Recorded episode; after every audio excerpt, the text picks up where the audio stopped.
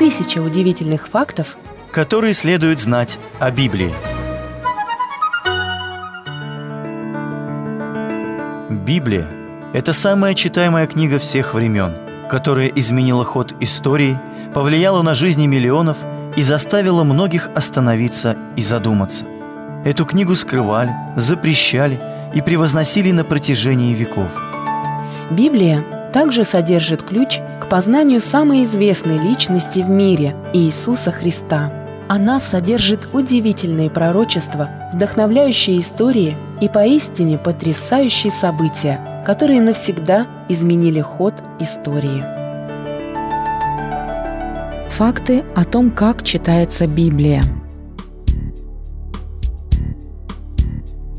Когда ветхозаветные авторы заканчивали работу над своими свитками, ответственность за них переходила к книжникам, людям, которые усердно переписывали их для создания дополнительных копий или когда оригинал становился слишком потрепанным, чтобы продолжать его использовать.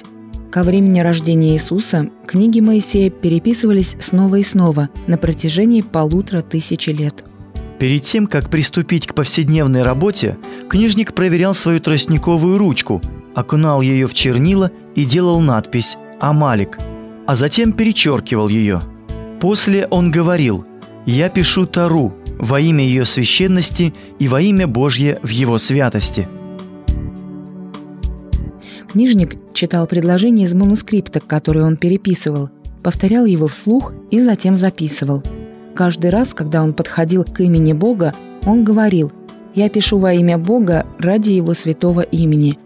Если он совершал ошибку в написании имени Бога, то обязан был уничтожить весь лист папируса или пергамента, на котором он писал. Когда книжник заканчивал переписывать определенную книгу, он считал количество слов и букв в тексте. Потом он сверял это количество с количеством в манускрипте, который переписывал. Также он считал, сколько раз определенное слово употреблялось в книге. Затем помечал среднее слово и среднюю букву в книге, сравнивая все это с оригиналом. Производя такого рода проверки, он надеялся избежать ошибок. На протяжении столетий после смерти ветхозаветных авторов еврейский язык постепенно изменялся, как и все другие языки. Мазариты – название группы еврейских ученых, которые стремились к тому, чтобы ветхозаветные писания не были изменены со временем. И так как иврит не содержит гласных, они создали систему вставок гласных точек в текст для того, чтобы помочь священникам и читателям правильно произносить слова. Их аккуратная работа способствовала тому, что на протяжении более тысячи лет изменения ветхозаветные формулировки почти не вносились.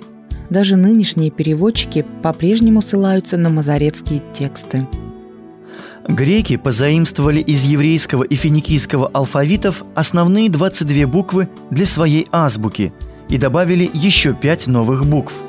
Эти добавочные буквы прославили греков как изобретателей системы гласных. Примерно две тысячи лет прошло со времен событий, описанных на страницах Нового Завета. Появлялись и исчезали великие империи, такие как Египет, Вавилон, Ассирия, Персия, Греция – окружавшие территорию стран Ближнего Востока в древности. Наряду с этими возникающими и исчезающими империями и культурами древнееврейские и арамейские языки вышли из обихода, будучи вытесненными греческим языком. По меньшей мере, четыре столетия разделяют последнюю книгу Ветхого Завета и первую Нового. Это время названо межзаветным периодом. По длительности он примерно такой же, как правление судей – или правление израильских царей.